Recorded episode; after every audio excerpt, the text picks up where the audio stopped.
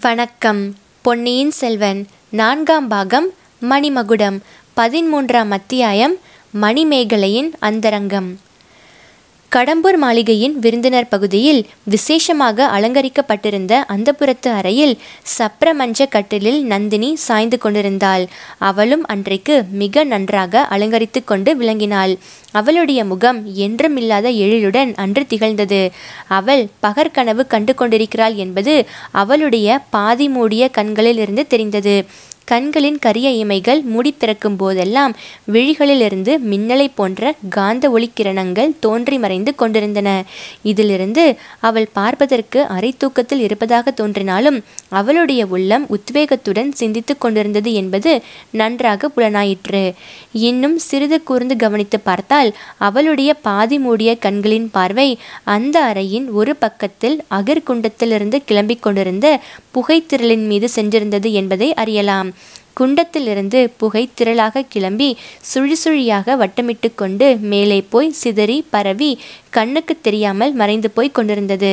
அந்த அகிர் புகை சுழிகளிலே நந்தினி என்னென்ன காட்சிகளை கண்டாலோ தெரியாது. திடீரென்று அவள் ஒரு பெருமூச்சு விட்டாள். அவளுடைய பவள இதழ்கள் ஆமாம் நான் கண்ட கனவுகள் எல்லாம் இந்த புகைத்திரளில் தோன்றும் சுழிகளைப் போலவே ஒன்றுமில்லாமல் போயின. இந்த புகைத்திரளாவது அருமையான நறுமணத்தை தனக்கு பின்னால் விட்டுவிட்டு மறைகிறது. என் கனவுகள் பின்னால் விட்டு போனவை எல்லாம் வேதனையும் துன்பமும் அவதூறும் அபகீர்த்தியும்தான் என்று முணுமுணுத்தாள். அச்சமயம் தேவி தேவி உள்ளே வரலாமா? என்று மணிமேகலையின் மெல்லிய குரல் கேட்டது. வா அம்மா வா உன்னுடைய வீட்டில் நீ வருவதற்கு என்னை கேட்பானேன்? என்றாள் நந்தினி. மணிமேகலை அந்த கதவை திறந்து கொண்டு மெல்ல நடந்துதான் வந்தாள். ஆனால் அவளுடைய முகத்தோற்றத்திலும் நடக்கும் நடையிலும் கையின் வீச்சிலும் உற்சாகம் ததும்பியபடியால் அவள் துள்ளி குதித்து ஆடிப்பாடி கொண்டு வருவதாக தோன்றியது. நந்தினி சிறிது நிமிர்ந்து உட்கார்ந்து கட்டிலுக்கு பக்கத்தில் இருந்த தந்த பீடத்தை காட்டி அதில் மணிமேகலையை உட்காரச் சொன்னாள். மணிமேகலை உட்கார்ந்து கொண்டு தேவி தங்களிடம் நான் எப்படி எப்படி நடந்து கொள்ள வேண்டும் என்று என் தமையன் எனக்கு சொல்லிக் கொடுத்திருக்கிறான். தென் தேசத்தாரின் நாகரிகத்தை பற்றி ரொம்பவும் சொல்லியிருக்கிறான். கேட்காமல் கொள்ளாமல் திடீரென்று இன்னொருவர் அறைக்குள் நுழையக்கூடாது என்று தெரிவித்திருக்கிறான். என்றாள். தென் தேசத்தாரும் அவர்களுடைய நாகரிகமும் நாசமாய் போகட்டும்.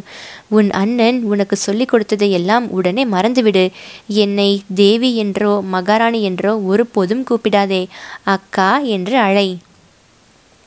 அக்கா அக்கா அடிக்கடி உங்களிடம் நான் வந்து தொந்தரவு செய்வது உங்களுக்கு கஷ்டமாய் இராதல்லவா நீ அடிக்கடி வந்து தொந்தரவு செய்வது எனக்கு கஷ்டமாய்த்தான் இருக்கும். என்னை விட்டு போகாமல் இங்கேயே இருந்து விட்டாயானால் ஒரு தொந்தரவும் இராது. என்று கூறி நந்தினி புன்னகை புரிந்தாள். அந்த புன்னகையில் சொக்கிப்போன மணிமேகலை சற்று நேரம் நந்தினியின் முகத்தையே பார்த்து கொண்டிருந்துவிட்டு தங்களை போன்ற அழகியை நான் பார்த்ததே இல்லை. சித்திரங்களிலே கூட பார்த்ததில்லை என்று சொன்னாள். பெண்ணே நீ வேறு என் மீது மோகம் கொண்டு விடாதே. ஏற்கனவே நான் ஒரு மாய மோகினி என்பதாக ஊரெல்லாம் பேச்சா இருக்கிறது. என் பக்கத்தில் வரும் ஆண் பிள்ளைகளை மயக்கி விடுகிறேன் என்று என்னை பற்றி அவதூறு பேசுகிறார்கள். அக்கா அப்படி யாராவது அவதூறு பேசுவது என் காதில் மட்டும் விழுந்தால் அவர்களுடைய நாக்கை ஒட்ட அறுத்து விட்டுத்தான் மறுகாரியம் பார்ப்பேன். என்றாள் மணிமேகலை. ஊராரை குற்றம் சொல்லுவதில் பயனில்லை மணிமேகலை. நான் கிழவரை கல்யாணம் செய்து கொண்டிருக்கிறேன் அல்லவா? அதனால் அப்படித்தான் பேசுவார்கள். மணிமேகலையின் முகம் சுருங்கிற்று. ஆமாம் அதை நினைத்தால் எனக்கு கூட வருத்தமாகத்தான் இருக்கிறது. என் தமையனும் சொல்லி சொல்லி வருத்தப்பட்டான். அதற்காக ஒருவரை பற்றி கண்டபடி அவதூறு பேசலாமா என்ன? பேசினால் பேசிக்கொண்டு போகிறார்கள். மணிமேகலை அப்பேற்பட்ட சீதா தேவியை பற்றி கூடத்தான் ஊரில் அவதூறு பேசினார்கள். அதனால் சீதைக்கு என்ன நஷ்டம் வந்துவிட்டது?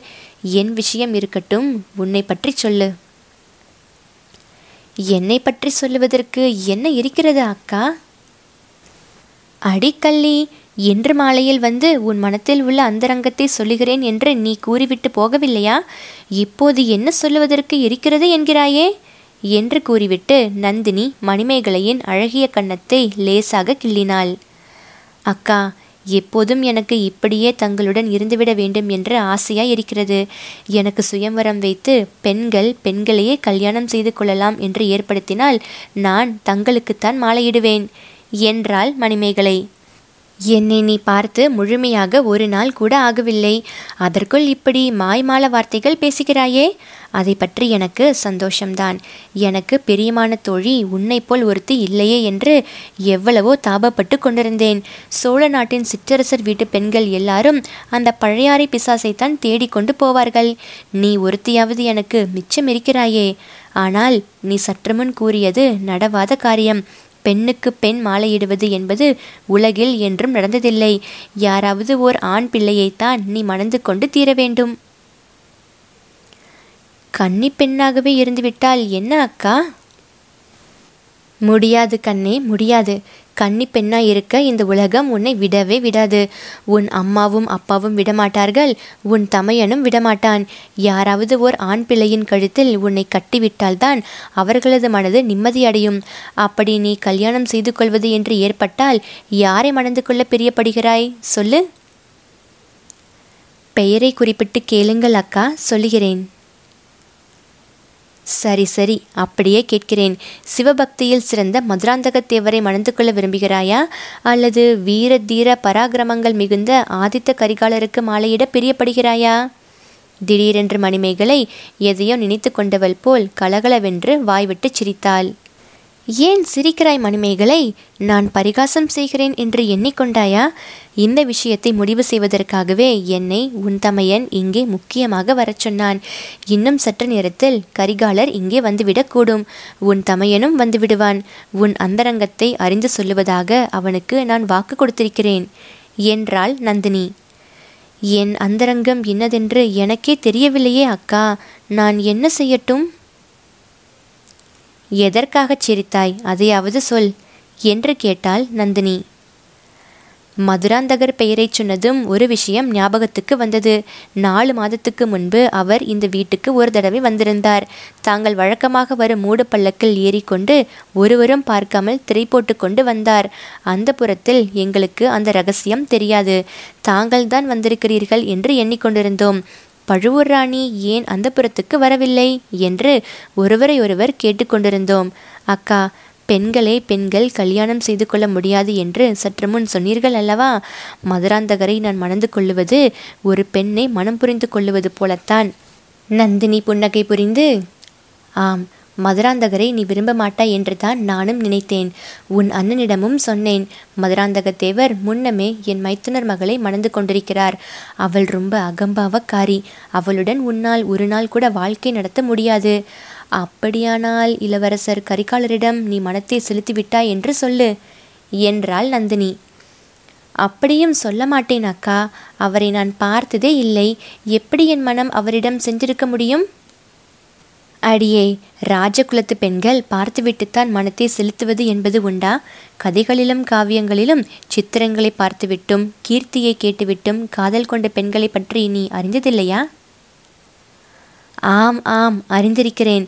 ஆதித்த கரிகாலர் வீராதி வீரர் என்றும் உலகமெல்லாம் அவர் புகழ் பரவியிருக்கிறது என்றும் அறிந்திருக்கிறேன்.